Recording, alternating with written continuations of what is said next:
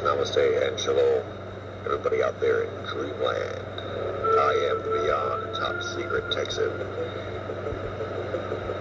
Join me on my podcast, the Beyond Top Secret Texan podcast, where I explore the outer limits of human abilities,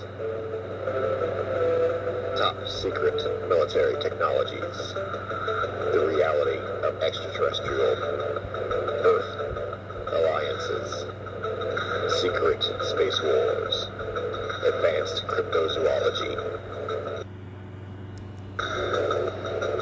and all subjects of theosophic truth, esotericism, and the occult. Beyond the Top Secret Texan podcast. Crystal on uh, via, via a Sedgeway. And um, both Crystal and I, um, as soon as you sent me the um, email from uh, Jonathan Shalimar, which uh, was uh, from Sarah Rachel Adams, which is this uh, young lady who I was personally involved with, who, of course, is doing her best to monopolize the narrative of the life of Max Spiers. Uh, this episode tonight is dedicated to uh, the sister of Max Spiers who has died. And uh, her name was Becky, and um, I reference her as Becky Bates because that was uh, essentially the only name that made sense to me. Max always simply called her Becky, and I was never really given a last name, but I know that Max Spiers did not have the same last name as his biological mother, who is uh, Vanessa Bates, I believe, if I remember her name correctly. Uh, Crystal will be correcting me on that because I've done so much over the years where I've forgotten uh, many specifics. But um, Vanessa Bates is herself, as the biological mother of Max Spiers, very much in a struggle, as her entire family was, the entire Spiers family, as was her daughter Becky, who has recently just passed away, but, but yesterday, to all intents and purposes, within the last 24 hours, or just a little beyond that, if that.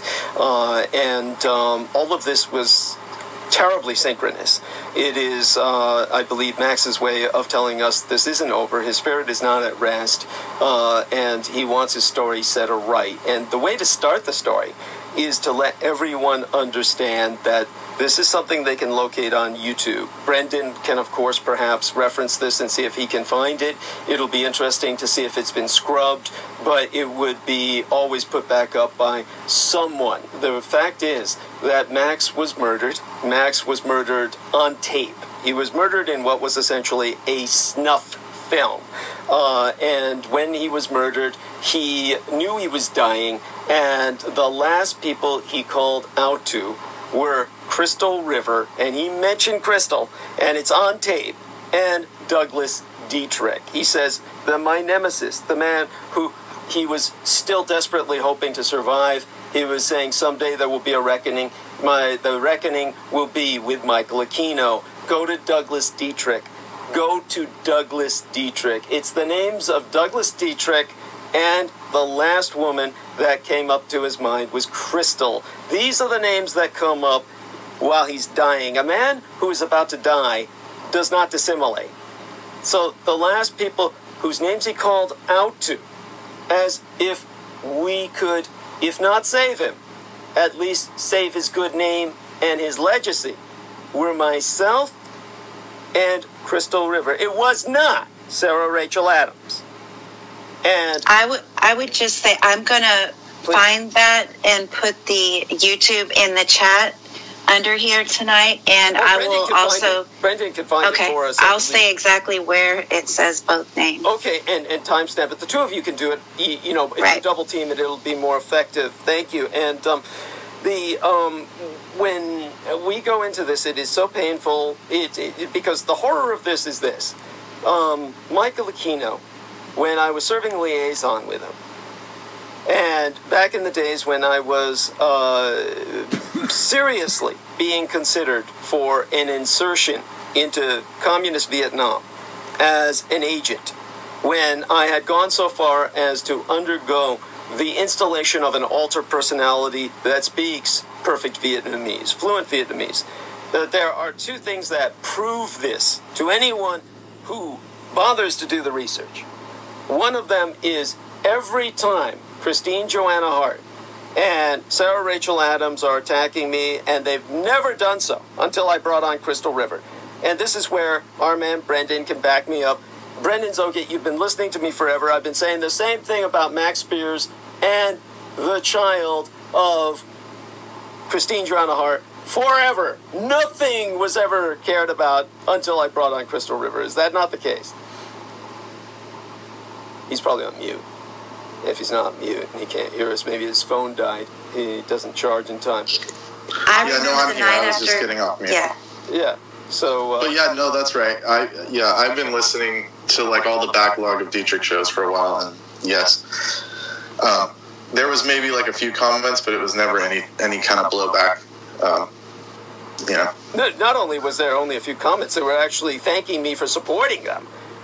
Yes, and which is what I was always very supportive of Sarah Rachel Adams. You can see that in Right. the interview with Randy Maugans that he tried to scrub that we've uploaded onto my Facebook timelines via the Douglas Dietrich website. yeah, and all those yeah, basically all those those comments you were getting even on your old timeline are scrubbed, yeah, you know, on Facebook. So yeah, and, yeah, it was a different tone at one point. Yeah. yeah, and thank you, thank you, I appreciate it. But it. I was just looking through these uh, these videos, and I apparently the BBC ran a special um, investigating Max Spiers' last interview. yeah, it was so- a, it was a character yeah. assassination. They they were Yeah, doing and then yeah, I haven't seen it. I'm just saying.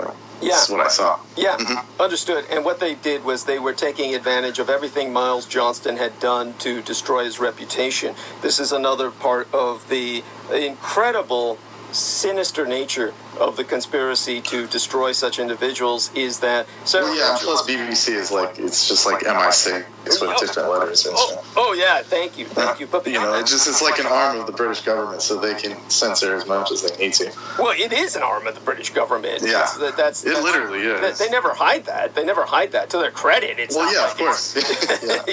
but They oh, don't hide it. Yeah, but uh, what you can tell people is uh, you yourself. Uh, do you not feel that Sarah Rachel Adams is pretty much admitting guilt of exposing herself a- as an asset when she's claiming Max Spiers was not murdered and saying, oh, he died of a drug overdose? It was decided in court. There was no fucking court. The guy died in fucking Poland. He may as well have been in the heart of darkest Africa. Right, right. Yeah, it's basically anyone who knows anything about. You don't just travel to Poland for a vacation, like you know.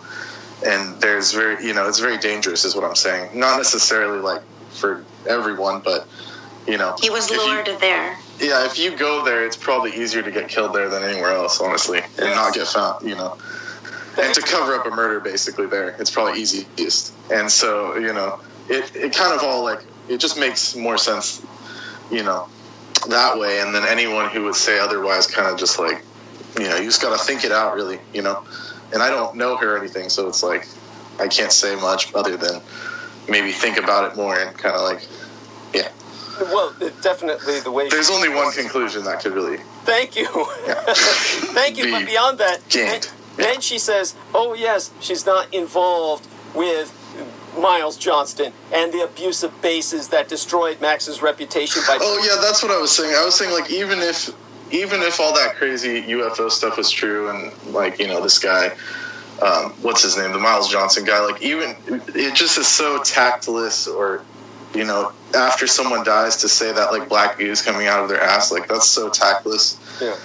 So like why would you defend someone like that? Like you know it's just like it's it's just like some some cheap ratings to him. Like it doesn't matter that someone died. So you know. Right. And Yeah, that, so yeah, yeah. He, he knew Max had died before Max's own mother knew Max had died. He Yes, and just like that oh, whole situation is obviously yeah, messed up, you know. Thank you. To anyone that has any kind of like sympathy to anything, yeah. Thank you. And he wasn't just saying it was. By the way, Brendan's not just being expressive here. This is what Miles Johnston said: was that black goo was coming out of uh, every orifice and every pore of Max Spiers' body. Right, you know, like if someone dies, like at that point, you should just not air that show. You know, like that's how normal media, quote unquote, does it. So it's like, you know, Yes. Yes. it's the equivalent of making fun of someone like while they're dying. You know, Uh, Yes. not giving them you know, not giving them time to process it or the family to process it. But, but that's what they were doing while he was dying. While he was dying, you Yeah. hear them hitting him on the tape, you hear them slapping him, you hear them laughing at him, uh, all the while that he's dying. This Right. is all. And I'm just like a casual observer. I've never really gotten delved deep into these matters, you know. Yeah. And- It's not something I've actually like studied very much, but it's just kind of like, you know, the whole situation's pretty apparent. Right, but her distancing herself from bases is in itself smoke and mirrors because she's involved with Gaiam, which is, of course, Coast to Coast AM, which is, of course, truly satanic. And the only way I got Well, they it. all, it seems to me like they all kind of combined and like conglomerated, Yeah. which is the exact opposite of what like it was. I think if you go be. from bases to Gaiam, you're going darker. You're Yes, going deeper into the belly of the beast, in my opinion. Yes, yes, it's. Yeah, but originally they took those companies and bought them out that were like, you know, Yes. they were separate companies, you know what I'm saying? And then, Yes. No surprise, yeah. right, Yeah. of course, yeah, like that's just typical. Yeah, it's a no, corporate and- situation. Yeah, Brendan Zogid is completely right. When I was first interviewed by Gaiam, and you'll see this old interview, which is probably scrubbed off the internet uh, completely. But uh, the people who owned Gaiam were a British man and his uh, American wife, who used to be a former cheerleader, very all American blonde. And they, they were the nicest people on earth. And Gaiam television was completely different. Then it got bought up by the Predators. And uh, that's when they involved all kinds of sleazy people like, you know, Sarah Rachel Adams. And of course, who's the scumbag who did that uh, documentary on Stanley Kubrick? Uh, there's this one guy out there who's obsessed with Stanley Kubrick. Brendan, uh, Brandon, Brandon Young. Brando Young knows who he is. He can bring his name up. Uh, the guy's such a scumbucket, I don't even remember his name. I purged it from my brain. But uh, in other words, all of these people have been promoting uh, people who are able to prove they're Satanists. Because I knew all the code words, the passphrases, I was able to get in saying, I'm a Satanist. That's how I got on Coast to Coast AM. And they were convinced I was. And until Michael Aquino informed them otherwise. And uh, that was the end of my relationship with Coast to Coast AM. But James Casbolt slash Michael Prince was on Coast to Coast AM because of his connections to Michael Aquino. And uh, Weidner, yes, thank you. Peter Moon says Jay Weidner. That's who it was. Peter Moon, who was Jay Weidner. Yes, Jay Weidner. Yes, that son of a bitch. He was the guy who produced. Um, he's one of the sleaze buckets who became executive director of Gaiam Television. And this guy was just a human piece of shit. He was just the biggest loser on earth. He was this guy who had conferences. He would sit down with me. He'd order uh, a meal, and then he'd run off and leave me with a bill. Okay, this is the kind of freak we're talking about. This guy didn't have a dime on him. He'd pull out his pockets and the flies and the balls of lint would come out. And this is the guy they made executive director of Gaiam Television. This is not because he had any knowledge, it's simply because he was a Satanist and still is. And there you have that uh, from the frying pan. Basis is like the losers, it's like peripheral. Then when they've made it, quote unquote, and they've gotten into an inner circle, eyes wide shut, then you go to Gaiam Television. That's where Sarah Rachel Adams is now. But we're at this point now where basically it's where Aquino told me I would ultimately reach. And I always denied it. I always thought he would be wrong. But he said at one point in your career, you'll realize you've made it in espionage when you're forced to kill someone that you slept with due to circumstances. And you won't have anything against them. You'll have affection for them. But the circumstances are such, you're going to have to kill them. This is where we're at between myself and Sarah Rachel Adams in the character sense. She is attempting to character assassinate myself, and she now needs to be essentially exposed, which to her is assassination of her character. So this is the killing of Sarah Rachel Adams, and it has to be done because she's brought me to that point. This is something that cannot be overemphasized. So our girl Crystal, our young lady, the psychic energy healer, said it best when she said, Love you, Douglas, and I cannot wait to hear the point that the work you and I do is to be in service to humanity, not to build a career. This is something that Sarah Rachel Adams keeps saying is that my career is destroyed and I'm banned off all relevant platforms. Oh, because I've talked about her. I mean, the insanity of that. that I spoke of her and got banned, as opposed to all the other factors that people who listen to me are aware of. And as if I had a career to build. This is not a career choice. I'm a public informant. I have been forced into this struggle, which I cannot escape from. I don't fight against the abuses of children because I'm a hero. I do so because I'm stuck in a war that I cannot win.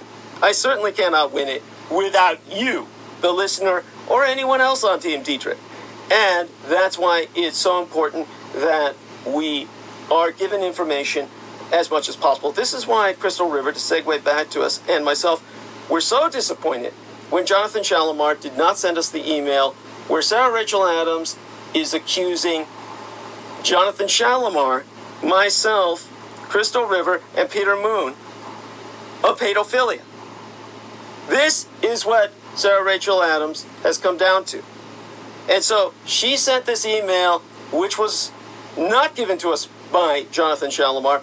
He gave it to Peter Moon, who I'm assuming for the best of reasons did not want to disturb us, did not want to upset our sense of inner peace, felt it was beneath the dignity of even paying attention to. And I, I, I just assumed he had sent it to you. That's why. I see. Okay. If I, if, if I had seen that, I would have blocked Sarah Rachel Adams then. Uh, because I didn't see that, I was still clinging to this old feeling of affection for her. Now remember, everyone, Max Spiers, Sarah Rachel Adams, Haley Mayer, the heiress to the Mayer fortune of the Mayer's food chain franchise, and myself, along with the son of James Casbolt slash Michael Prince, were pretty much in an environment for a period of half a year where we were re- regularly visiting each other, hanging out. Haley Mayer was paying uh, Sarah Rachel Adams and Max Spiers to care for the child so he wouldn't fall off the balcony, uh, get lost. Uh, it was a wonderful apartment she lived in, um, incredible view of the sea. Uh, during that period of time, the adults in the room, uh, well, I don't know if you could call any of us adults really, but the ones who were physically older, uh, Sarah Rachel Adams and Haley Mayer and Max Spiers and myself, we were essentially, um, as Max Spiers and I put it, sharing each other's girls. We were physically intimate.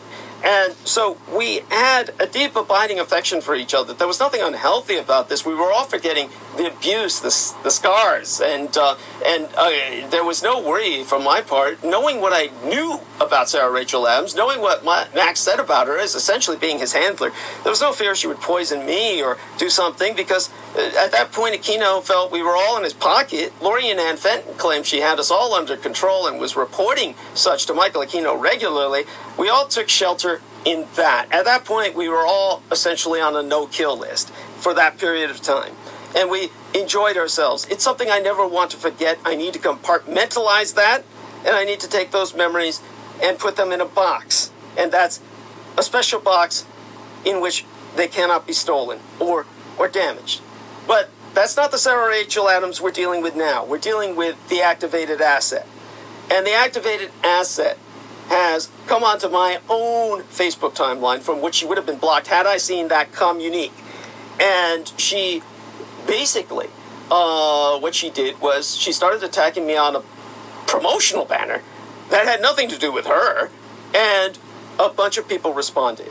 And this long thread developed in which all of these people were supporting her, nurturing her, because she claimed she was being hurt. And so she comes to my timeline, fishes in my territory, poaches my people. And this is, of course, the ultimate display of the fact that the Richard K. Cole reign of terror has run its course. That that man's totally failed, other than in what he's accomplished, quote unquote, in terms of damaging or destroying my life. And he feels it's been substantial and he brags about it openly. And he does this on his own thread, which is essentially named after my name. His thread is not Belgab or Elgab. His thread is Douglas Dietrich. That's his thread. And so this individual, what he was attacking, and here's the parallel course of what we're dealing with, the parallel in the case in Michael Aquino's training in psychiatric and psychological warfare. It requires interrogating prisoners and forcing them to confess to crimes they never committed. This is what the communist Chinese did throughout the Cold War. This is what the Vietnamese did to captured American pilots. This is what gang stalkers do now to American citizens.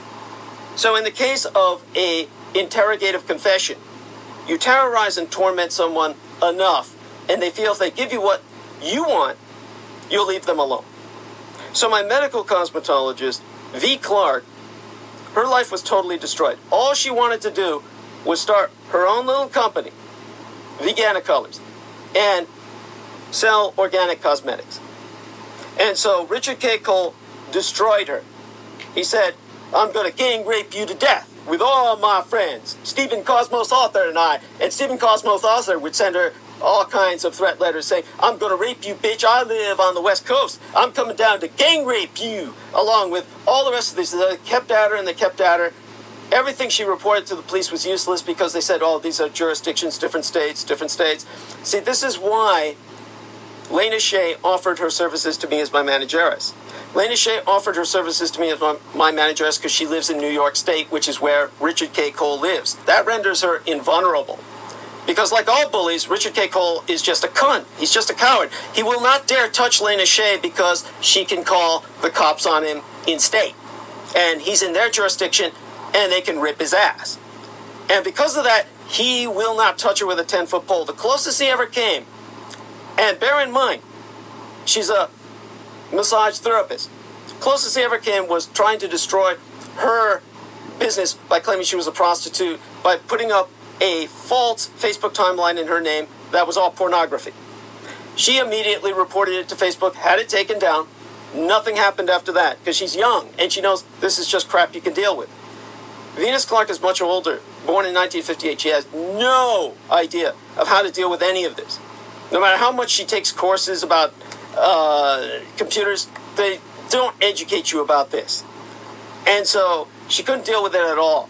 And the end result was she wrote a public statement on her timeline saying, Oh, I disaffiliate, I've severed with Douglas Dietrich, and incidentally, I've never been a porn star because he tries to say everyone's a porn actress who's involved with myself.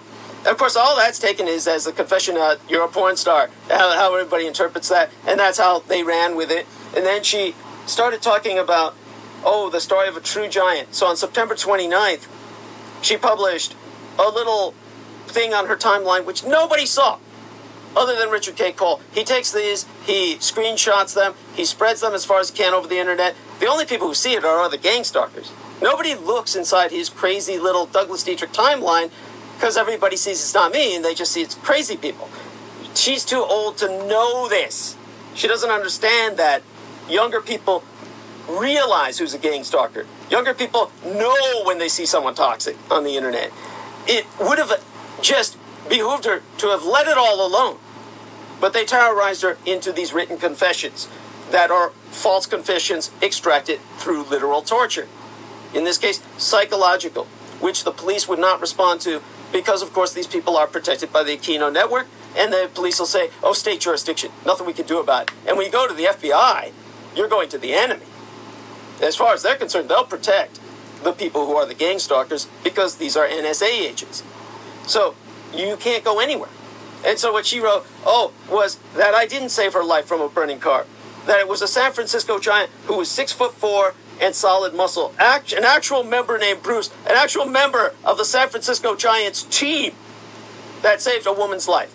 And that the story I spread was of that person. Now, why would she say this when she could just say Douglas Dietrich's a liar and this never happened. Because Richard K. Cole demanded that she portray the hero as your Nordic, Aryan, white, Caucasian, European American ideal. And he had to be a sportsman, and he had to be buff and ripped and tall, six foot four. Who the fuck is six foot four? There's almost no one who's six foot four. Sure, there's people out there, and the San Francisco Giant who's six foot four, no less. So she brings this up, says that's who rescued this woman from the car. And she had always complained to me, and it was always a joke, but it didn't hurt me if it wasn't. She had always complained to me that I wasn't a six foot four, tall, blonde man who pulled her out of the car. That it was just me. So this was her way of hurting me because of her own resentments while catering to Richard K. Cole. The only thing he's ever put a heart on, and the only thing he ever shared aside from her other so called confession. All this is taken out of torture and terror. All of that has run its course. He's totally destroyed the life. Veganic Colors is now scrubbed from the website because they won't let her sell her products without attacking her. So they've destroyed the life of this old lady. That's all they've done. They've destroyed the life of my daughter, who was one of their assets anyway. When I was in the Letterman Army Medical Center getting a full body blood transfusion I never asked for, for a condition that didn't exist. And then they brought in a young lady to have sex with me regularly to see if I could impregnate her. Then later on, I found out about when I was trying to get benefits during the period of time after my parents died, and I was just inches from the street and homelessness. And I went to San Francisco to apply for benefits. We're the only city in the goddamn country who has medical insurance for the homeless. When I went there to get that, then they asked me, What about your 14 year old daughter? Or rather, they asked me, What about my daughter? And then they looked into it and I was just shocked. They actually said her name. I couldn't even remember at the time. I was so shocked. I said, What daughter? And then they said, Oh, well, don't worry about it. You must have sired her when you were 14. There's no legal responsibility. Then they moved on. And that's why I conflated 14 year old daughter. It was when I was 14 when I sired her. And uh, so when they calculated that, they never asked her about her again. And then later on, she showed up in my life. And this young lady lives in Canada, and she's obviously the product of an MK Ultra program. She was born into it. And I had no say in the matter. And so when I was attacked by Jimmy Church, brought on for an interview that was an ambush arranged by Lori and Ann Fenton, that interview is up on the Maggot channel. Anyone can access the Jimmy Church Fade to Black ambush of Douglas Dietrich. After he ambushed me on that program and I fought my way out of it, then I came back to my timeline on Facebook and there were all of his cultists, because his show is called Fade to Black. They're called faders. All the faders came on my timeline and they were assaulting it, attacking me. Then she was the only one defending me, which was in itself suspicious. But I developed a conversational relationship with her. And then I asked if we should meet. We were about to rendezvous when Judith Ager pointed out that she looked just like me. And then she said, Oh, that must be your daughter. And I began to realize everything was in place. Because the first time I became a public informant, and I was attending Conspiracy Con and speaking at the very first outing of myself as a public informant, when you see the ambush by Richard Dolan, which is anywhere you look, you can find Dietrich destroys Dolan. You had shills in the audience that were all white men who were paid to stand up and ask attacking questions concerning Douglas Dietrich, which Richard Dolan then responded to, and I tore his little Jewish ass apart. And Richard Dolan was all crying and shit. That was when I was approached by a young lady, no other way to refer to her other than as uh, Spider Frog Lady, because she had a wonderful body, beautiful face, and a spider's web necklace that was right across her cleavage. Which I said, Wow, I really like that. And she said, Yeah, the dossier said you would. And then she hands me a resume. No one else does call it, just a resume. Unbelievable. None of it was believable. It was like she was involved with media, that she could make me a star, and have a big picture in it of her with lots of cleavage, and on her lap was a Kermit the Frog, which of course the strippers used to refer to me back when I was first learning English because they said my voice sounded like Kermit the Frog with my Chinese accent. So somehow she knew about that, and she wanted me to bring her up to her, my room. And I knew this was an ambush, and I, you know, found an excuse not to because another guy said, "Oh man, uh, I have to, uh, you know, stay another night so I can help you." This was Rick Prestel. He's the guy you see in my original Roswell and the Rising Sun DVD, turning all the images on the slideshow. this guy said, "Oh, can I sleep in your room tonight? You got that extra bed." Since V took off, she thought everybody at the conference was a bunch of weirdos, so V just left. And so I said, "Yeah, I got that extra bed in the room. So why don't you sleep on it? That way you don't have to spend hundreds of bucks for to rent a hotel room." Uh, and then he was going to drive me home. Well, the next morning he woke up and he accused me of rape. He said I raped him. Fortunately, he was so unsympathetic a character, nobody cared. Everybody laughed at him. And the rape accusation never went anywhere. But it made me realize someone was going to accuse me of rape that night. So this is what my daughter would have done because that's what she was programmed to do had I rendezvoused with her. And we know that for a fact because when I refused to rendezvous with her, then she was so frustrated that she hadn't been able to get that out as a realized consummation of her mission that on her own Facebook timeline, she kept complaining that I was raping her in the astral. Oh, she kept saying, Douglas Dietrich is raping me in my dreams. Douglas Dietrich is raping me in the astral. So then we knew everything clicked. That's her. And then she gets attacked and destroyed because she didn't succeed. And she gets doxed out, all of her private uh, ID, everything placed up on the Richard Cole website. And you can find Richard K. Cole's website, his blogspot. Everything you want to know about me is on there. It's all perverted and out of context. But you can find out my social security number. You can find out the name of my landlady. You can find out my mother's marriage certificate. He's got it all up there, but he can get away with it because he's a white male Satanist. There is no justice in this world. And don't think it hasn't been reported to the FBI, and don't think they haven't told me outright, well, he's one of us. So this is what I deal with on a daily basis. Every day. Every day. Even from my own daughter. My biological daughter. And so when it gets to the point that everyone who's been listening to me for years knows this, and then on my website, Sarah Rachel Adams shows up, and they're all coddling her. A bunch of dumb cunts wrapped up in a ball in a lesbian loving orgy. They went public with this and they will be blocked now.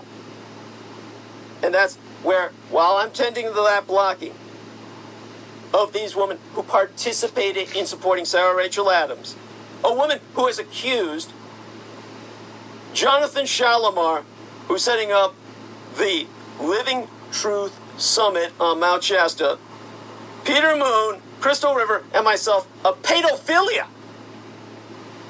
of a crime so wretched, so damaging, that there be no metric of justice that can ever compensate for the victims. This same woman is supported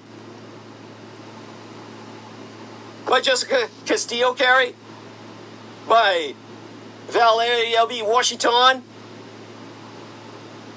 by Sarah Shields.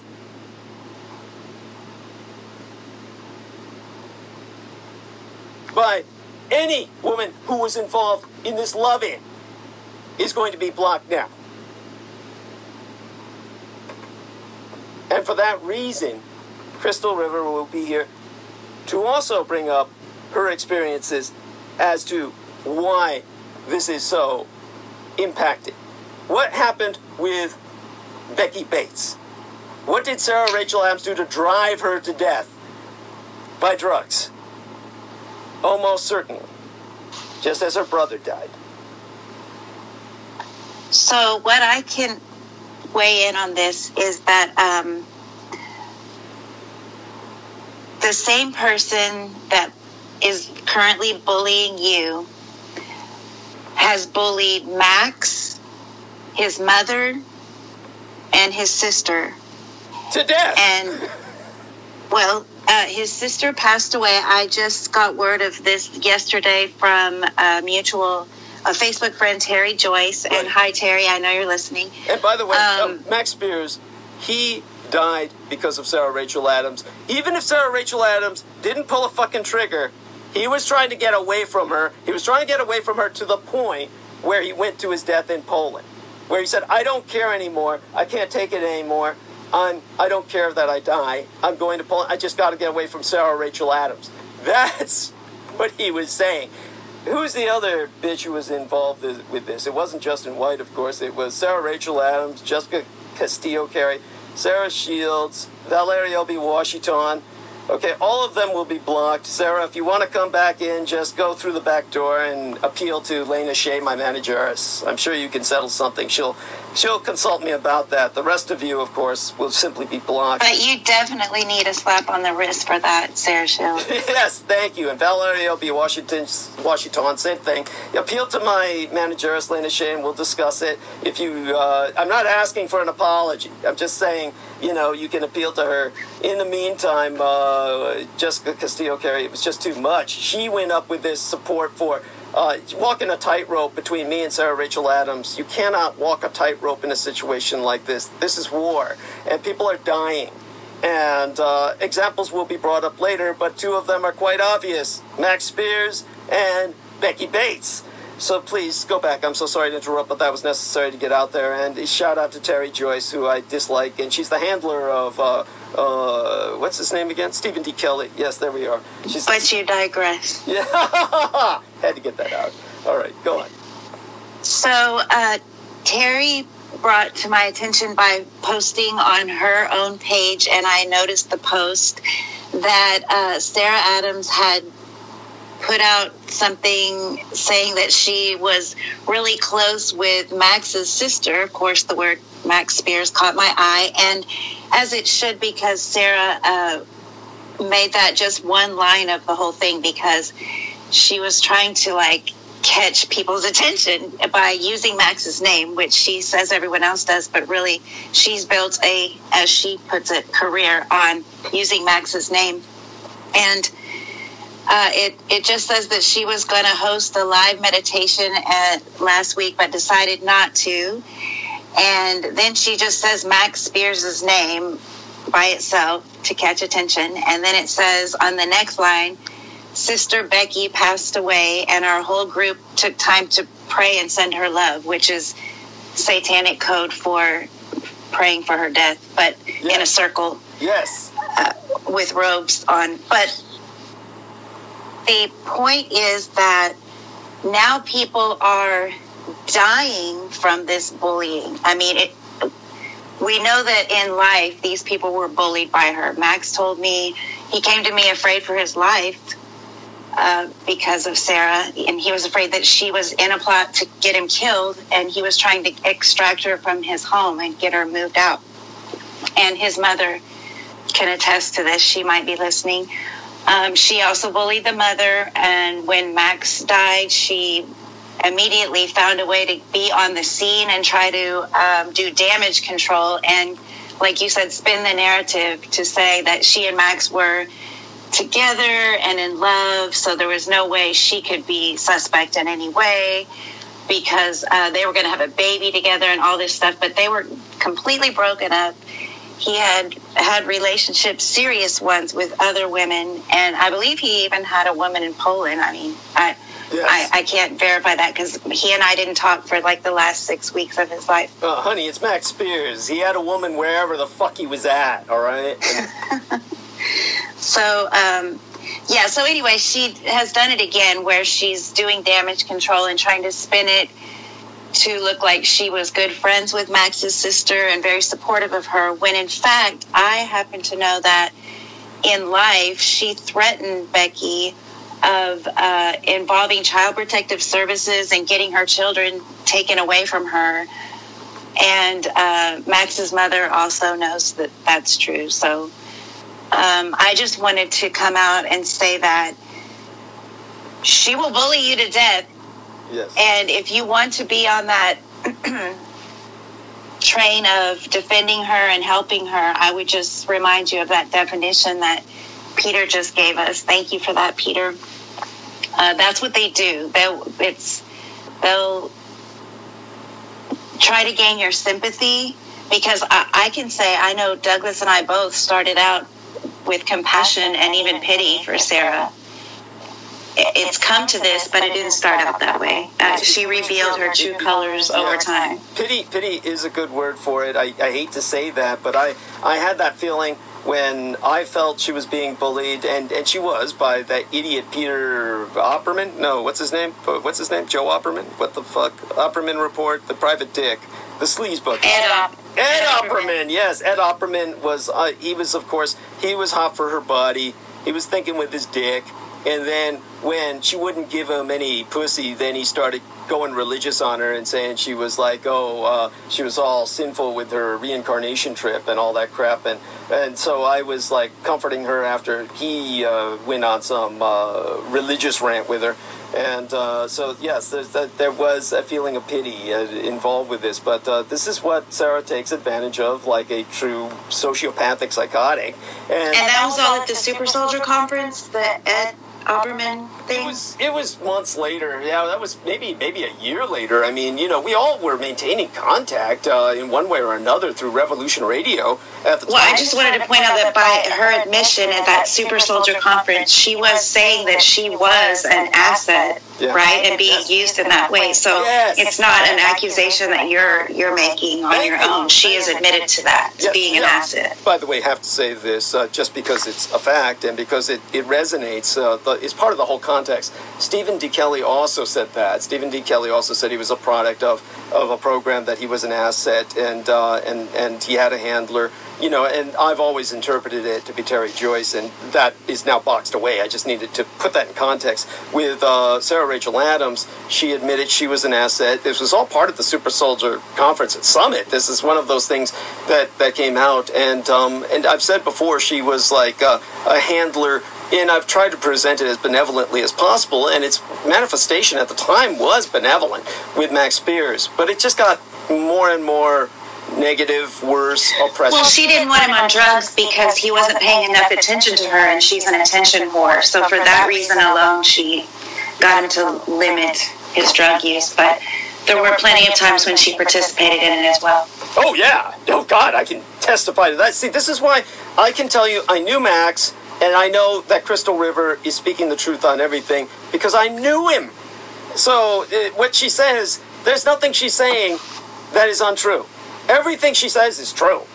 And uh, as for um, the whole trip that uh, Sarah Rachel Adams is on, attacking any woman who claims they knew Max, Max had, he was a person, his cock was an antenna it was always erect and it was always on the lookout for, you know, the right vibe. And he was also a user. He was like going after women to victimize them, to take what he could, not because he was trying to hurt them, but because this is how he survived. With Crystal, it was actually different. It was different in the sense that he wasn't getting anything out of her, but I'm sure he would have if she had allowed it, he would have lived with you. He would have moved in with you, and it would have been like the cockroach. The only way you could have gotten rid of him would be to ask for a commitment. but uh, anyhow, go on. You can describe all that. I'll let you take that stage. I would just like to point out, uh, take the opportunity to say at this point, yes, there were many women. Um, and, but not, on the last day of his life, when he was taking his last breaths on that video, the only woman's name he mentioned was mine. Yes. Thank you. Thank you. And he said crystal, and everybody thought he was talking about a mineral. Tell us the context of what he was saying and why. Well, Max and I had a little code going on where he would, if he wanted to feel comfortable while being on camera, which he often did not, he felt that was like a trigger for him, and it could even put him in alter. And uh, he would give little coded shout outs to me. For example, the video of him with the pink background, you'll hear him talking about the Fae or the fairies, just like Brandon and I were just, because that's a thing of mine, an interest. And, um, and we discussed it a lot in private. So when he mentions the, I think even the interviewer might have brought it up, and then he said, "Oh yes, I know fairies right now in real life or something." And he, you know, little shout outs to me that you can go and find if anyone cares. But so in that video where he was dying, uh, there were two things he said that I knew were to me, and one of them was when he said crystal and he was kind of going in and out of consciousness at that time. He was not all the way coherent, and they were trying to get him to wake up. but uh, he said, I feel ashamed. And I know that people, everybody that's had an interest and heard that one part wonders, you know, that part really grabs you. And there could be a lot of interpretations or people saying why they feel he said that. But I am a psychic. I do this for a living. I have hundreds of testimonials, five stars.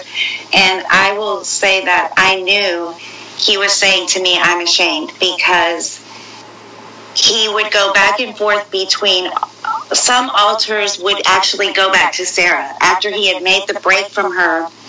He would he, he wasn't always the same person, people. So he uh, he at the end had started to talk to her on the phone, and he gave some kind of a, a interview where he said uh, it, his birthday had passed, and he said she sent me this jacket.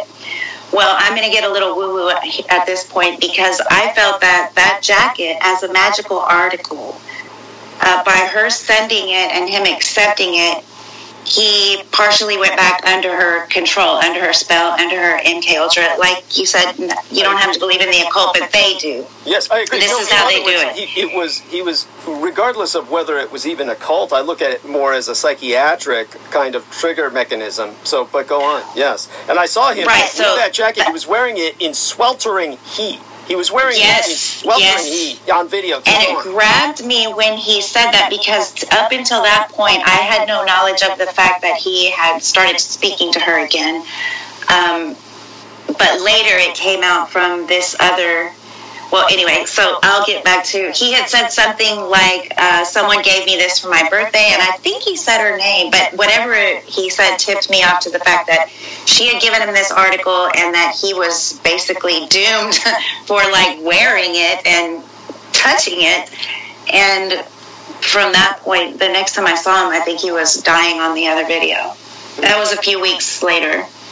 By the way, I think she sent that article to Poland, if I'm not mistaken. That makes sense. Um, we, we have from Brendan Zogit the last interview with Max Spiers, and so this is probably only audio with a photograph of him that is up there, and it's still the Polish uh, murderers who took him down that are that are showing this, and they took the worst possible photograph of him, where his shirt's not buttoned at the bottom and his navel is showing between that and his loose pants, like he's like he's a real like um, like like he's a loser. I mean, it's just awful. It, it doesn't look good, and it looks almost like he's developing a little bit of a gut too. Sorry, just the model in me. All right, but uh, go on, take over. So at least we've got that resource. Make certain Brendan to send. I wouldn't be surprised if he was finally eating well and happy and getting healthy because he was, for the first time, that far away from. Sarah.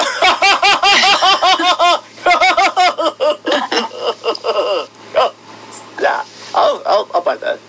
So, uh, yes, send that to uh, Crystal, uh, Brendan. Thank you. Okay, uh, go on, honey. Take over. Okay, so where to go from Oh, was here? the jacket. Um, she, she had sent him the jacket, and that pretty much put him back in the, under her spell to a degree. And that's almost like that was what brought him. I, I think it was a. It, it's a factor. It's a factor in his dad. But he did speak to his women through symbolism on those videos. So I saw that as I think she made him do it, like to claim him and for any other woman to see.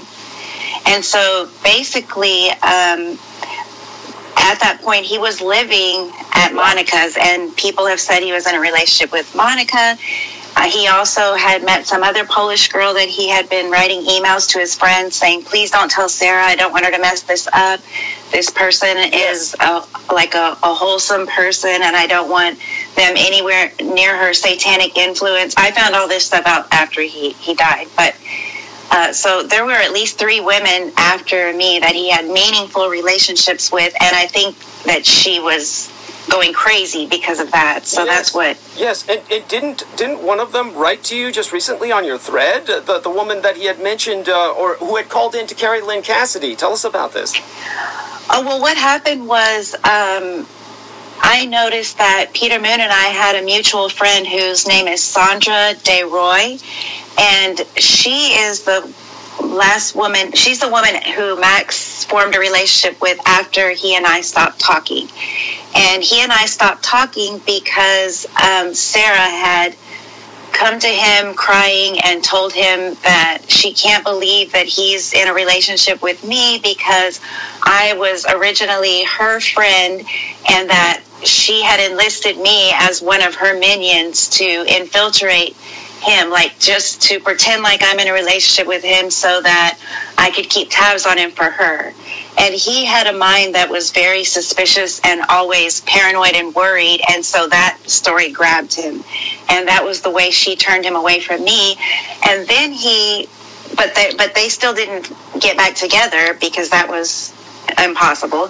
So the next woman he talked to was this woman, Sandra Day Roy, and they were going to make a movie together. Max always wanted to act. He wouldn't have turned any role down. But anyway, he was working with this woman who I think she was originally somewhere connected to bases too, but she, I think she's broken away from that.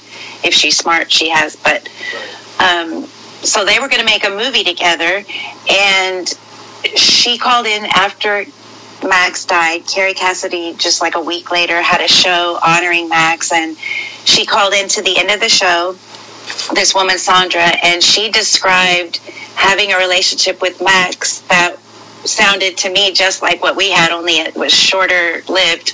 Right. But she said that the same thing. She just basically spelled out the same formula that Sarah uses. She said, I know Sarah's saying that they were engaged and going to have a baby, but that's impossible because he was with me. And one of the conditions for me to be with him is that he had to be completely single and not, you know, have any ties to the past. And especially to Sarah because she, you know, he gave her all the details about why he was afraid of Sarah. So he really confided in her about Sarah from his opinion. I'm not saying it, but he said that she was a Satanist, and the reason her name is Sarah Adams is she's the Adams family, and he was very, you know, hooked into this idea that she was trying to kill him, not physically, but with magic, with Yeah. occults. Yes. And um, Yes, and, and he was convinced of that, and her very initials, SRA, Sa- Satanic Ritual Abuse, SRA, uh, for Sarah Rachel Adams. Uh, but uh, yes, do go on, honey. Uh, definitely with this last lady, which she's so intriguing because she's a Facebook friend of Peter Moon's, and Peter Yeah, I saw. I don't know, Peter, if you know this, but you posted like a funny, uh, uh, like you um, asked those questions to engage our audience, and they're kind of. Um, you Provocative asked one about. COVID nineteen, and she had re re well, you could call it retweeted, but it was on Facebook. She shared it, and that's when I noticed that Peter and she had knew each other. I thought that was interesting turn of events. Talking about, who are you talking about? Her name is Sandra Desroy. I, I don't know her at all. I, she had tried to get me, uh, as I recall, uh, on the Miles Johnston show, and uh, Well, she's obviously an admirer of Peter. His well, work. she also tried to get me interested in her doing a movie. She she had you know some amateurish videos that she did on abduction, or get me interested in her story of abduction, and it, you know I, I don't have time uh, or interest to deal with that. So So that I- gives the not really context of who she part- is, that she's a real person, and she called in to Kerry Cassidy and kind of, she, it backs up my story about Max because she had just almost identical type of situation. And and there's no need the point is there's no reason for Sarah to deny that Max knew other women. I don't get it. She, she, she wants total control. Even Jonathan Shalimar told me this in a private conversation with Jonathan Shalimar. He um, he did say that um, he had had her speaking at the um, uh, Living Truth Summit before uh, when it was under a different title, and uh, he- she was uh, she he, he did confess she was all over the place. Um, that she really had nothing to say, and that when um, she basically uh, still he had her back for the second summit, and uh, she was going to be speaking along with all her friends and other people she was dragging in to monopolize this conference. And uh, then um, a Her voice, coven. yeah, her coven. Yes, that's a good word for it. And then a voice kind of spoke in John's head, which he told myself that um, Peter Moon said. Uh, you, you, and so he, he brought in Peter Moon, and at that point, Peter Moon said, "Oh, why don't you bring in um, Douglas Dietrich?" And um, it was right after you and I had done the Leap Day episode. And when we did the Leap Day episode, then at that point, it had immediately reached her through her through the network, the Aquino network, um, what we had um, exposed, which was nothing much. It wasn't even an attack. Jonathan Shalimar reviewed it in depth, and he said he couldn't find anything in it that was an attack against Sarah Rachel Adams or anything that was uh, to be for for offense to be taken from. And uh, but she went. Well, I would she- backtrack. We did an episode right before that as well, before the leap day. That was our second time. So it was okay. So it was before the leap day episode. Then it was the episode before. And, and she had demanded that we take it down. Right. That's right. Right. And and it was. Uh, thank you. Thank she you. sent Thank you threatening that she would. She threatened legal action, Yes, which legal I action, I yes. see she didn't do it because uh, there's no grounds for legal action. You idiot. Uh, well, they always threaten that. They're trained to do that. This is what they're trained to do because it's part of the bullying.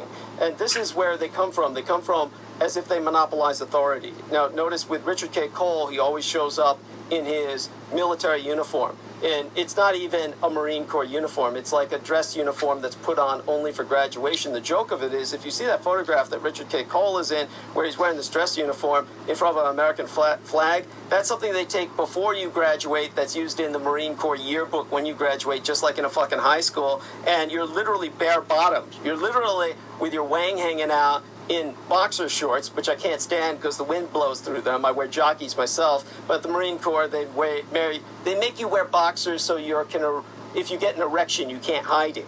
And that But was- you digress. yeah, yeah, yeah, well, my point is that, um, well, in a sense, it's a digression, uh, but it's an enjoyable one. Uh, it, it's part of exposing, shall we say, the conditioning that all these people come from is from a point of authority. The authority itself is very hollow. You're really like an emperor without clothes. That's the point. And in the case of, say, Michael Aquino, he always shows up in his full service uniform of the Special Army Green Berets, Special Forces Green Berets of the United States Army. All these people are coming as if they're officers of the law. They come on at you as if they are able to arrest you or detain you. These people have none of these powers. Uh, the military has no legal jurisdiction over you at all unless martial law is declared, which has never been declared in the United States, uh, though they'd love to get to that point.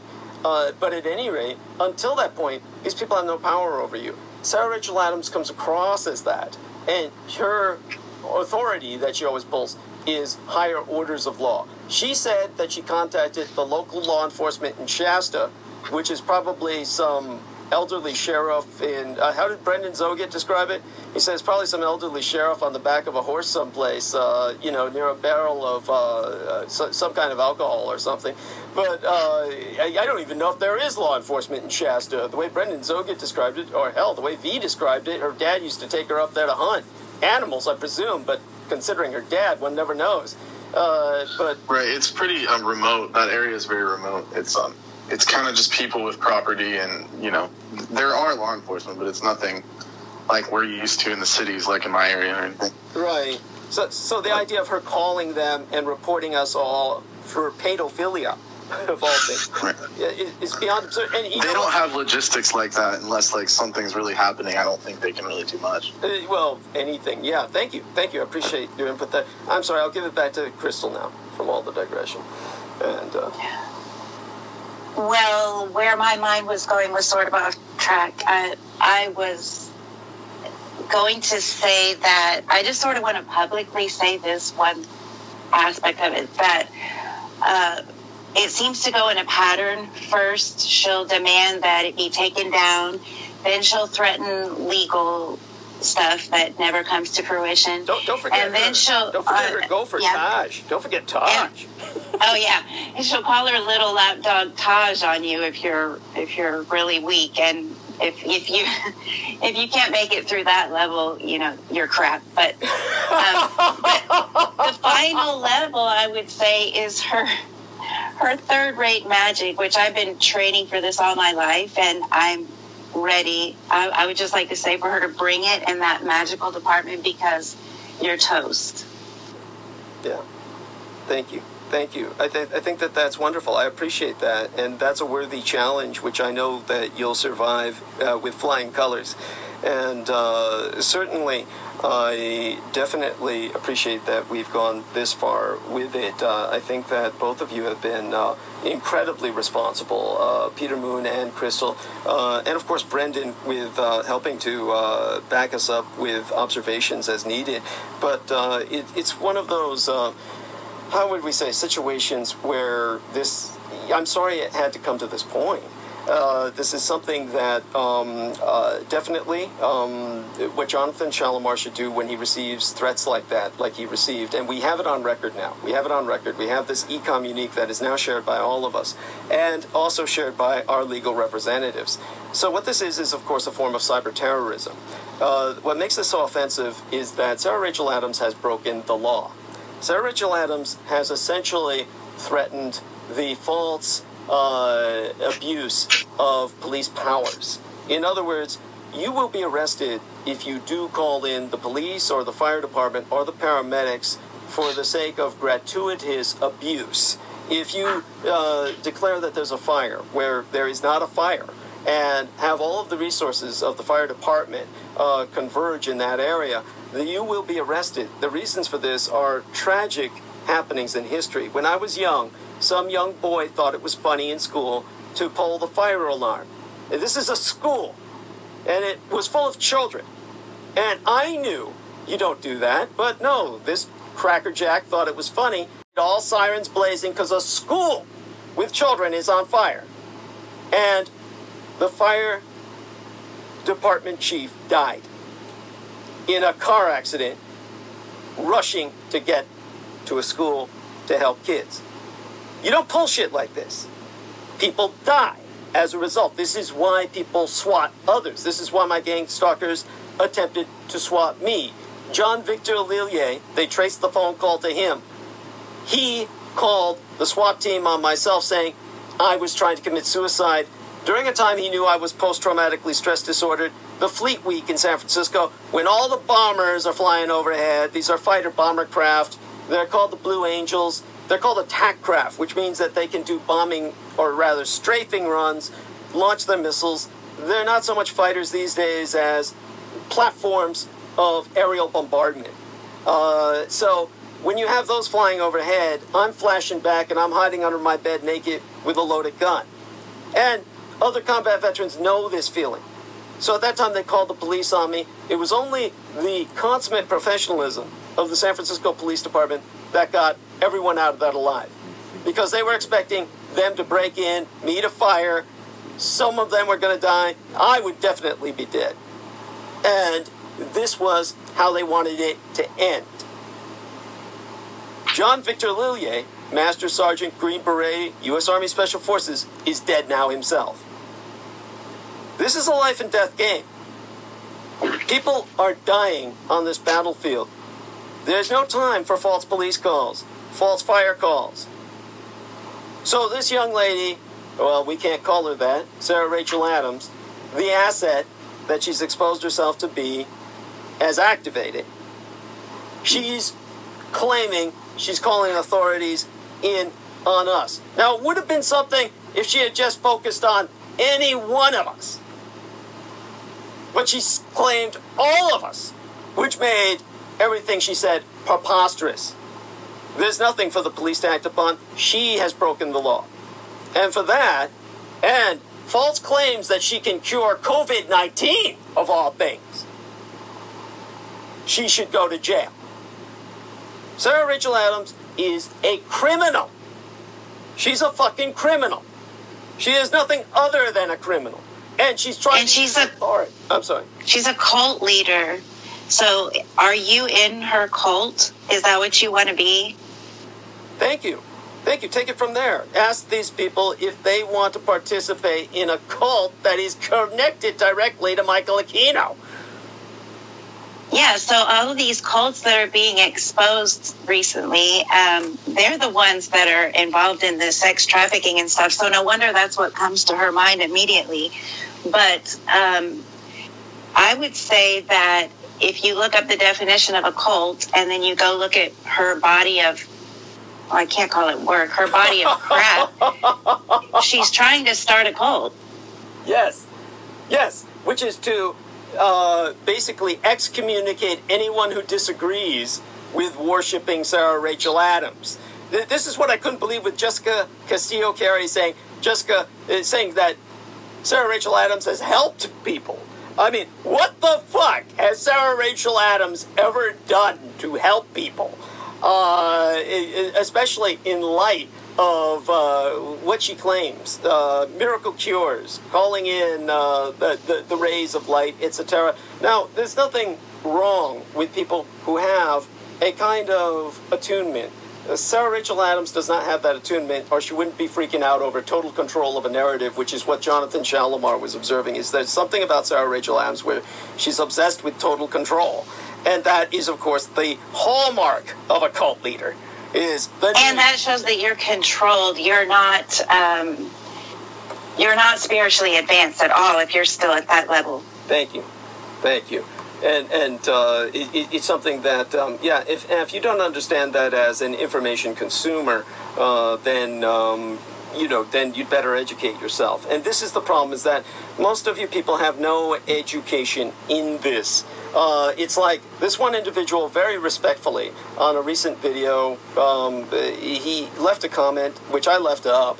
It's harmless enough, in which he's saying, "Can we not respectfully, uh, uh, you know, debate uh, an issue that requires an enormous amount of technical education.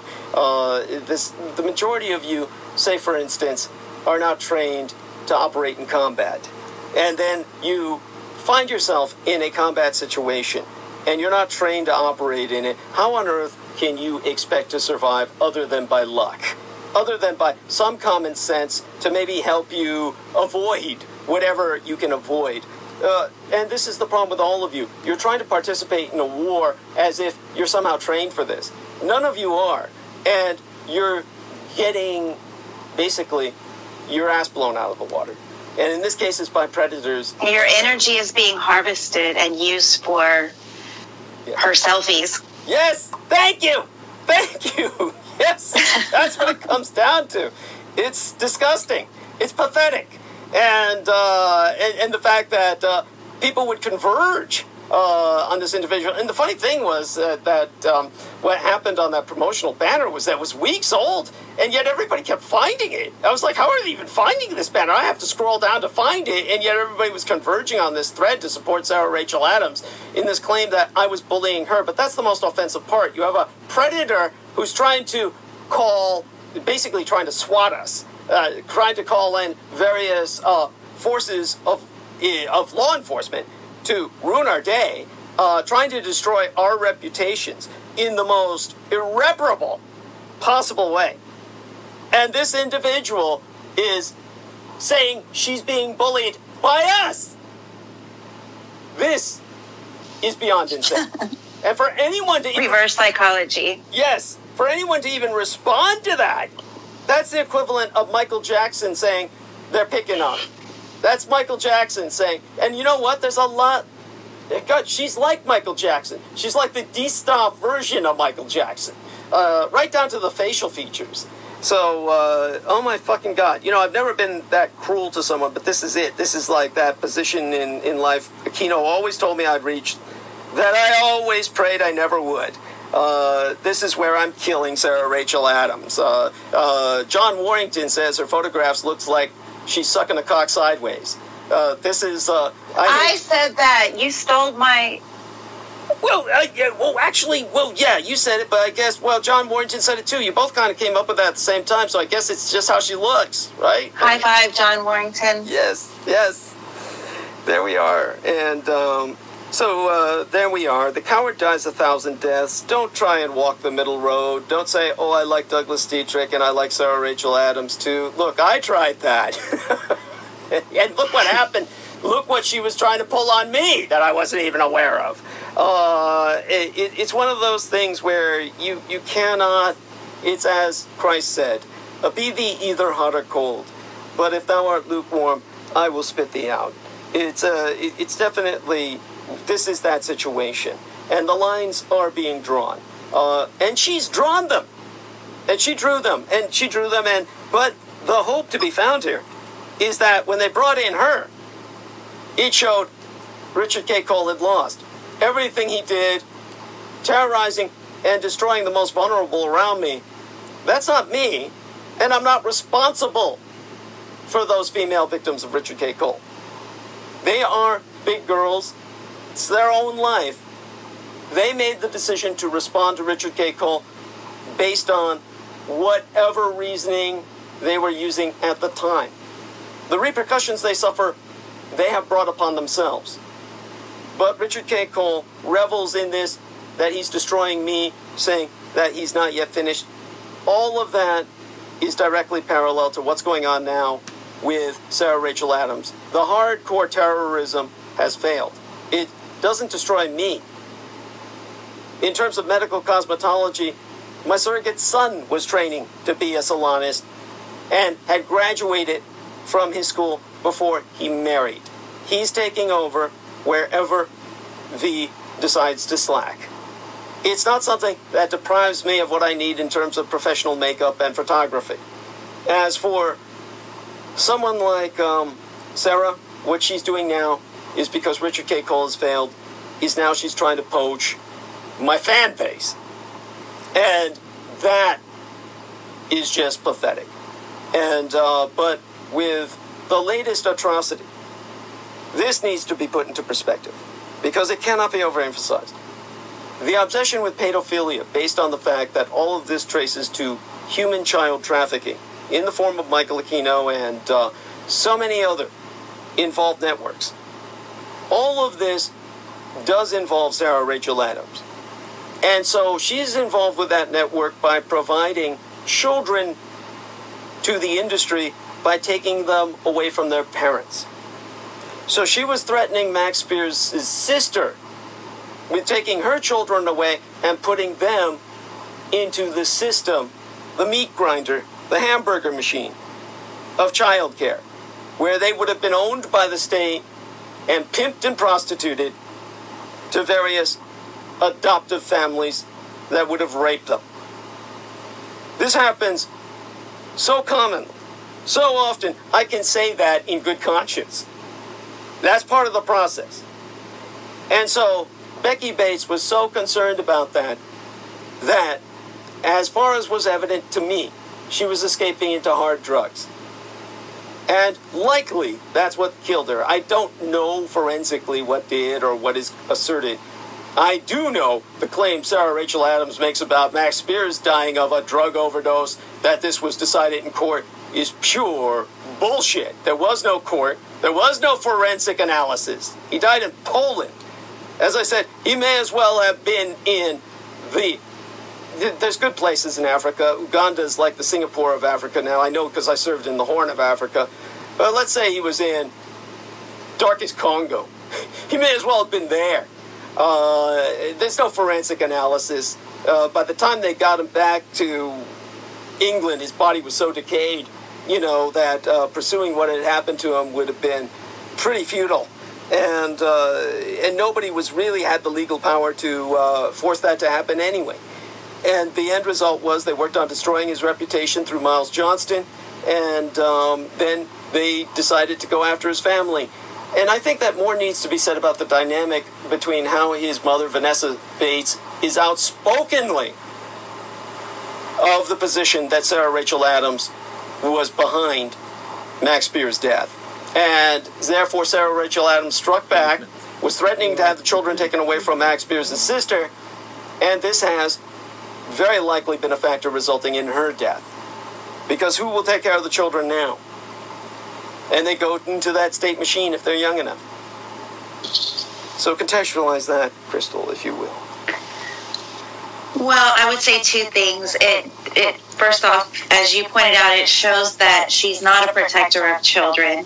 So if you are following her or getting involved with her, be extra careful to just add that extra layer of protection for your children because pedophilia is at the top of her mind. We don't know why, but um, Oh, we know why.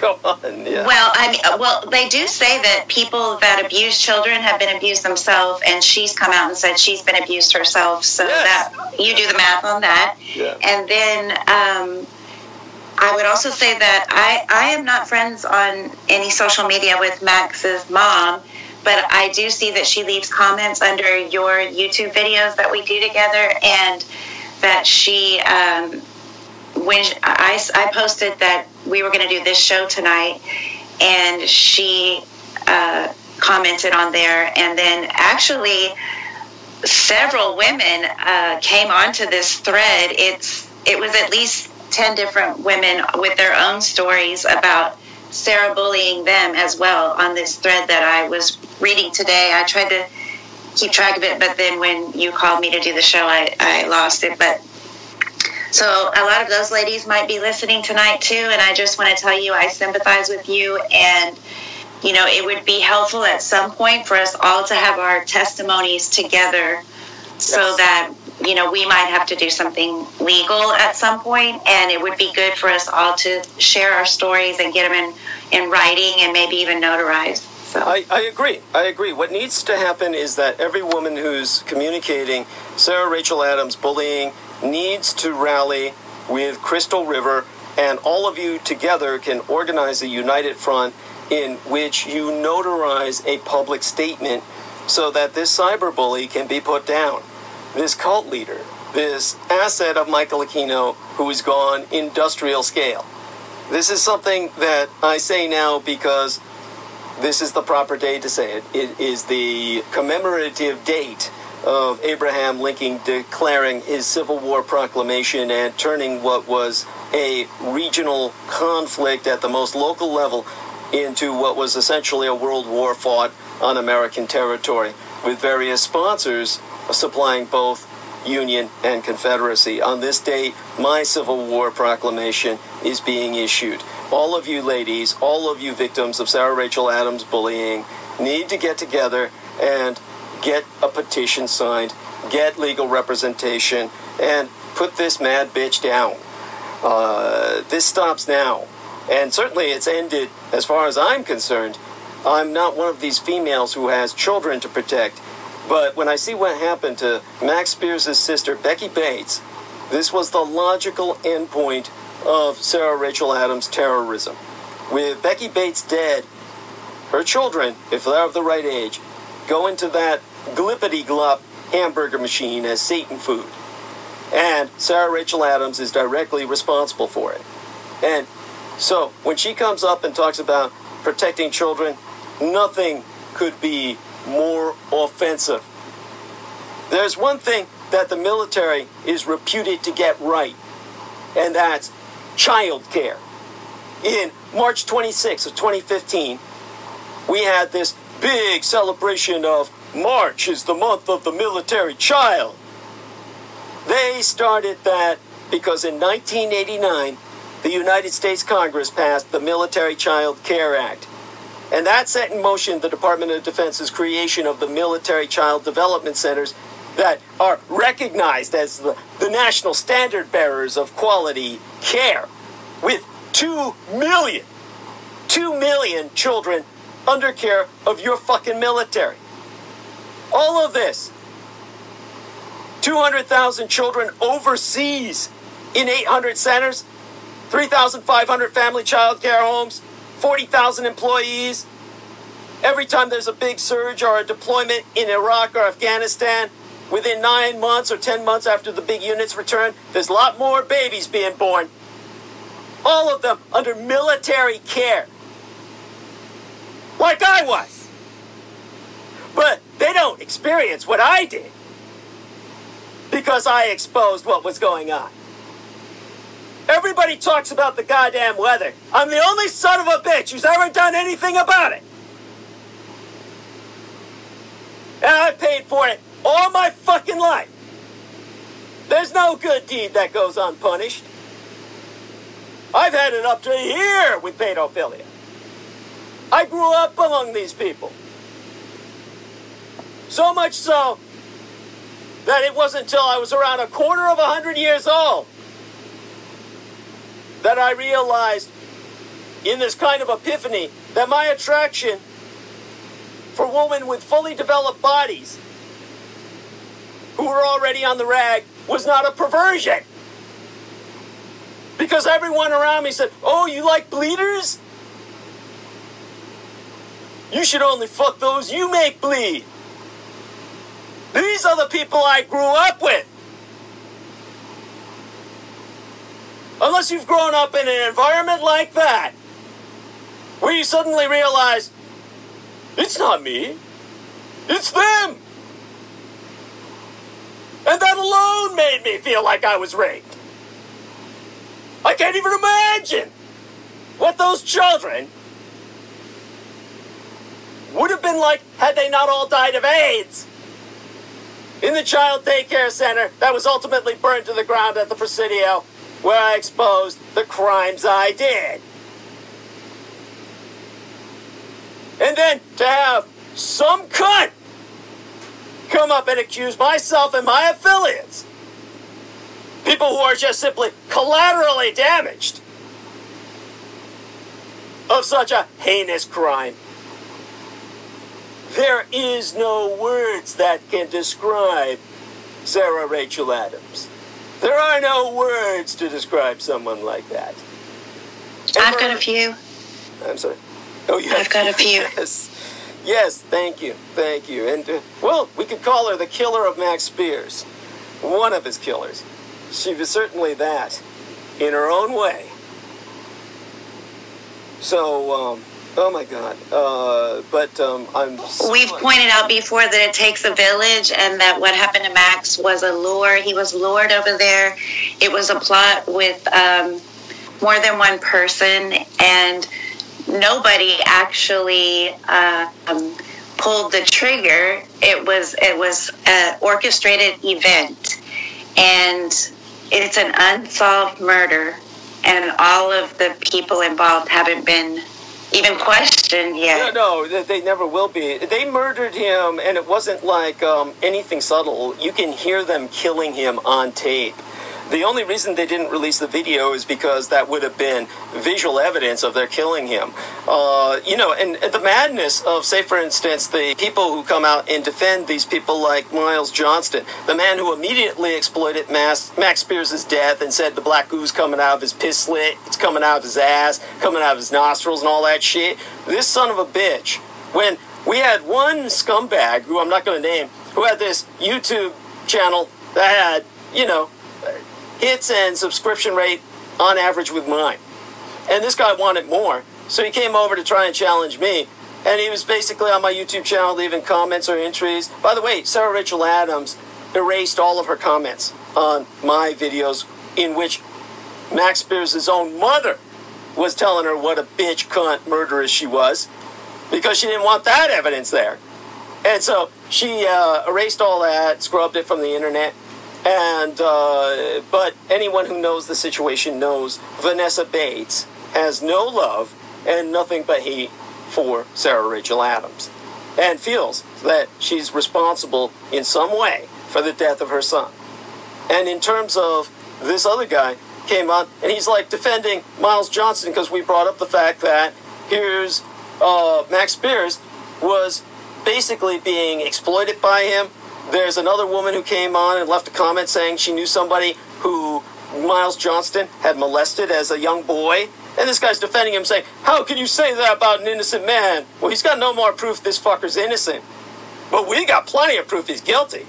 After all, Crystal was Max Spiers not in a room full of cameras and on video call with you when he had just been triggered by Miles Johnston calling him a queer whore and trying to get him to bend over, at which point Max flipped out, went violent, and then uh, the picture is just hideous. chased Miles up the stairs and in his own home. He chased Miles up the stairs in his own home, and Miles locked himself in the room all night till some women came over to save him. He wouldn't come out of his room. Now, now, I prefer to think he locked himself in the bathroom. Was it the bathroom or was it his room? His, his bedroom, you don't know? Or I don't know. Okay, but the funny I, I thing... j- I know he went. uh, Max said I chased him up. He's scared. He's going to stay in his room all night. He's locked the door, and I don't have to worry about him. Yeah. And he didn't uh, come out until the next morning when there were some women knocking on the door. Yeah, yeah, but but but the he could hide behind their. that's right. He hid behind the skirts of these women, and then they went into this interview with Max, which you said was actually one of his best interviews, right?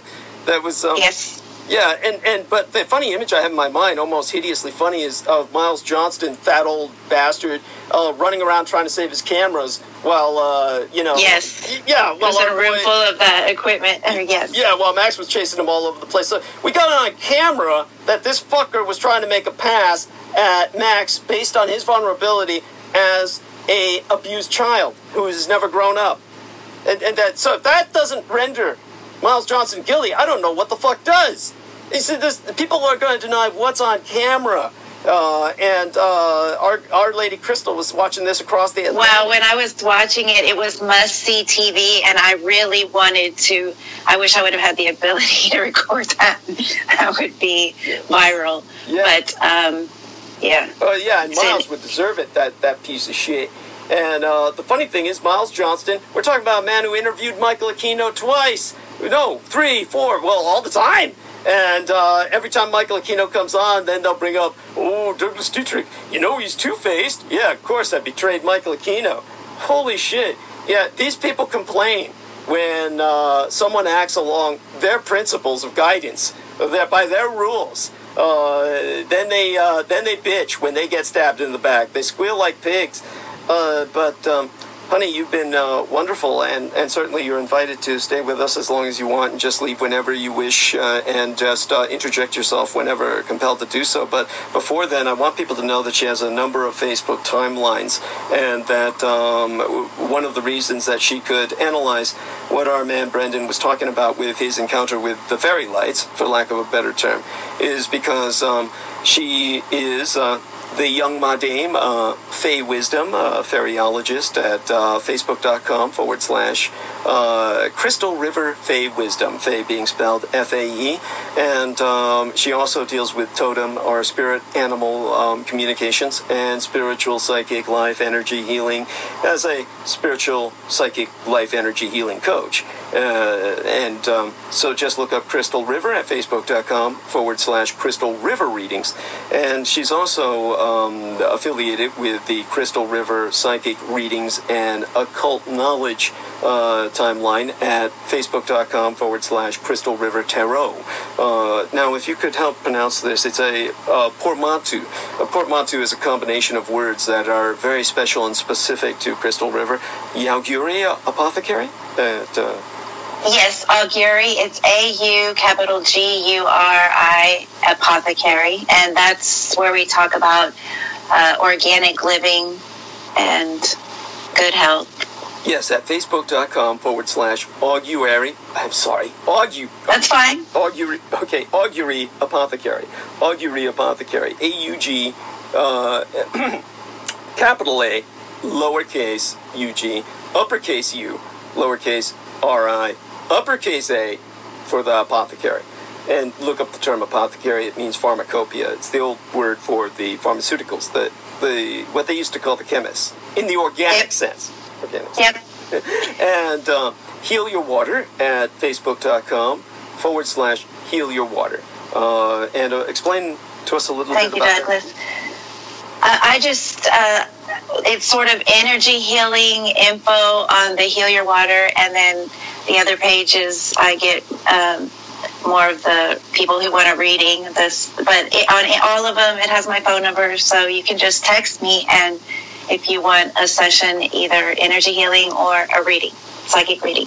And uh, don't forget that for energetic healing, uh, the Fae Lady Crystal Rivers telephonic number is listed on all her Facebook venue hosted pages, wherefrom she books readings and energy healings through any of her Facebook pages. Uh, and um, let me see, the clients may also text her telephonically uh, to schedule psychic readings and or energy healings. Or you can um, use those same Facebook uh, pages where she's got her contacts on to dip mess or direct instant private message her using the Facebook Messenger system on any one of her Facebook timelines to schedule a session with her. And she also does animal readings and energy healings for pets. For Have- pets. Yeah, have you had any experiences with that lately? Uh, yes. Wonderful.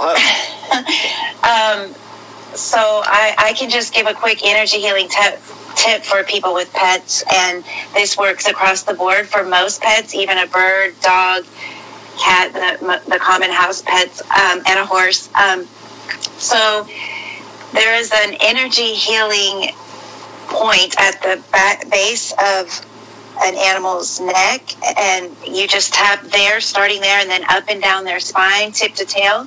And this will help calm your pet, whatever is going on with them energetically, even if you see like some kind of physical health get running low or something. Try this tapping thing first before you go pay tons of money at a vet because often it's their energy that's off. And just doing that the spine tip to tail on most animals will bring them back into energetic um, balance. All right. And before I bring uh, Peter back on with us, I really appreciate that. Actually, one more thing. Uh, normally, I wouldn't do this, but um, believe me, uh, Crystal River is qualified to say this. Calm people's fears about catching COVID 19 from their pets. That this is not an issue. You can calm them about that. Uh, you know, let them know that this, that it's just not something to lose sleep over. Certainly not. Uh, I say it really concise and short because don't get me started on the COVID 19 BS. but for the most part, if you're healthy in your mind, you can become healthy in your body. So work on your perception of things and oftentimes whatever you've got going on physically will come back into alignment.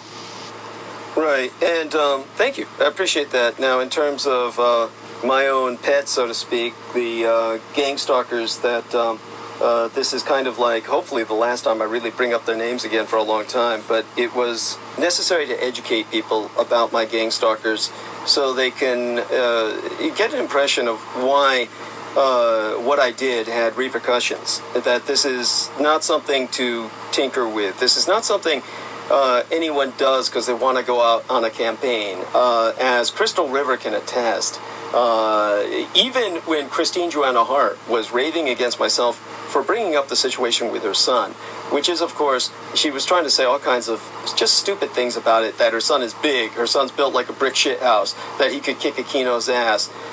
Honey, we all know, just as she knows, uh, it doesn't matter how big he is now. The elephant who's been raised in a circus where the little post is smashed into the ground when the elephant is but a baby and the elephant for the rest of its life identifies that little post it could easily uproot and walk away from. It identifies that as its bondage the rest of its life. Christine Joanna's Hart Hart's son was conditioned from the moment he was born out of the womb. But that guy has no virtual control of himself what you would call uh, volition. He is without volition in that regard. And uh, as she was complaining to myself, and she was very public about these complaints, there's nothing that I'm hiding. She even confessed to working with Aquino. Everyone knows she's an asset. It's not an accusation like Terry Joyce's. This is what offends me about Terry Joyce. She said, Oh, bombshell. Douglas claims Sarah Rachel Adams and Christine Joanna Hart are Aquino assets. It's not a claim, it's a fact that they both themselves indicated at one point or another, publicly, on record.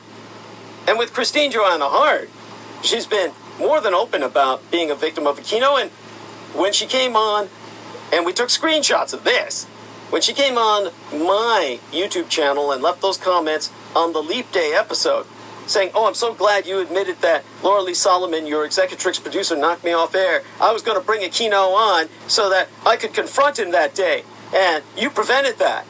Well, said she's in contact with Aquino. She was going to bring him on without consulting my executrix producer, who was producing for her, nor myself, who was guesting. Without telling either one of us, she confessed she was going to bring Aquino on.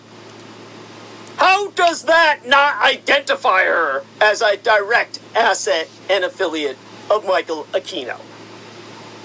And that puts everything going on with her son into perspective.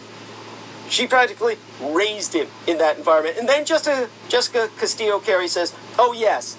And Douglas Dietrich and this woman trashed, this crazy woman, as she referred to Crystal River, trashed this other woman who I was friends with. And I think she's referring to Tracy Twyman. I can't imagine who else she would be referring to. Tracy Twyman was an open Satanist, bitch. She was like conducting seances with Ouija boards to raise Baphomet on bandwidth with a known and self confessed Satanist. Ground Zero's Clyde Lewis, whose own guru is Rex Diabolus, who went so far as to have silicon horns implanted in his fucking head. What more do you fucking need? Jesus Christ. And this woman turned her son over to Satanism. And then people think that somehow my describing this is gratuitous? As if my describing what these guys are going through.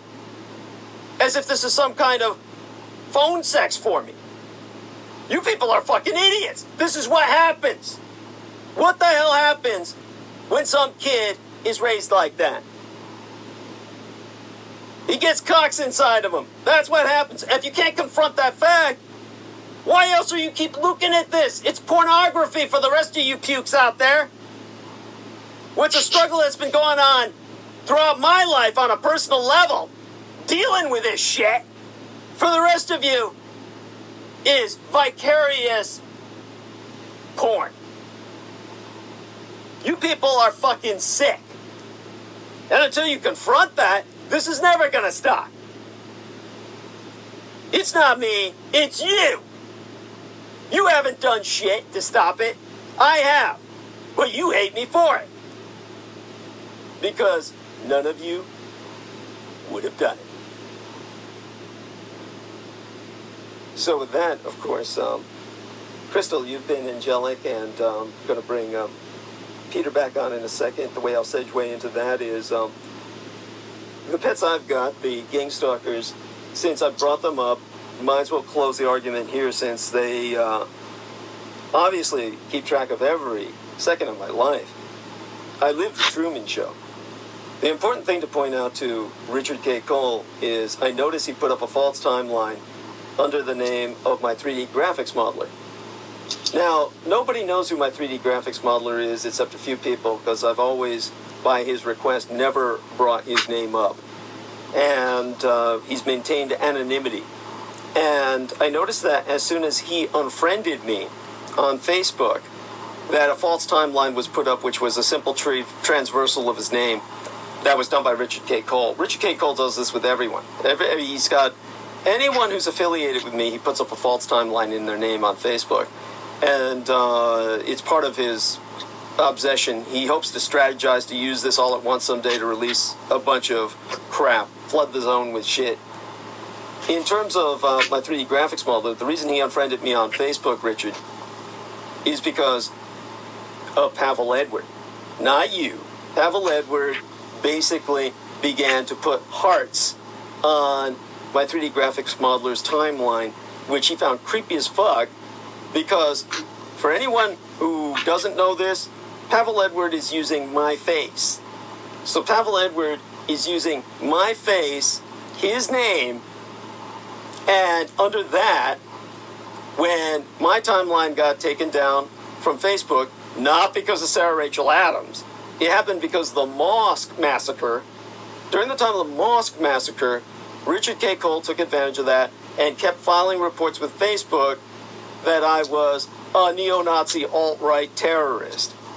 And so Facebook just was knocking everybody offline at that time, like Louis Farrakhan, Alex Jones, anybody they felt was just controversial and potentially a, stirring up potential mass murder.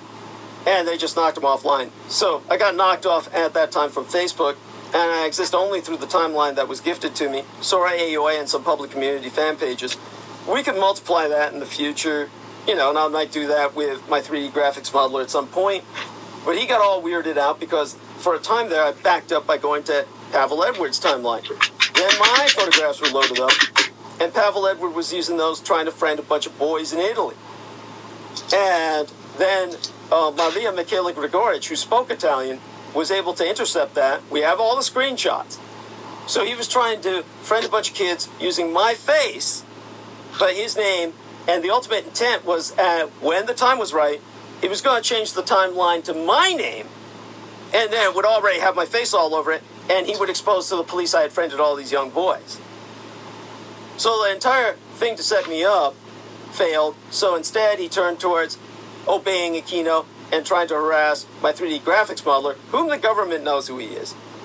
And he was doing that by using my face to heart all over his timeline, looking like he had a gay lover. So my 3D gra- graphics modeler unfriended me on Facebook to prevent that. And he did that because he wanted no affiliation from any of my timelines. And so he's still working with me.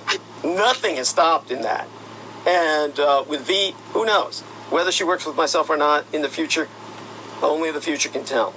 And uh, I can only hope she heals and recovers from the damage that's been done to her. So, as for Richard K. Cole, you failed in everything. Your terrorism is meaningless.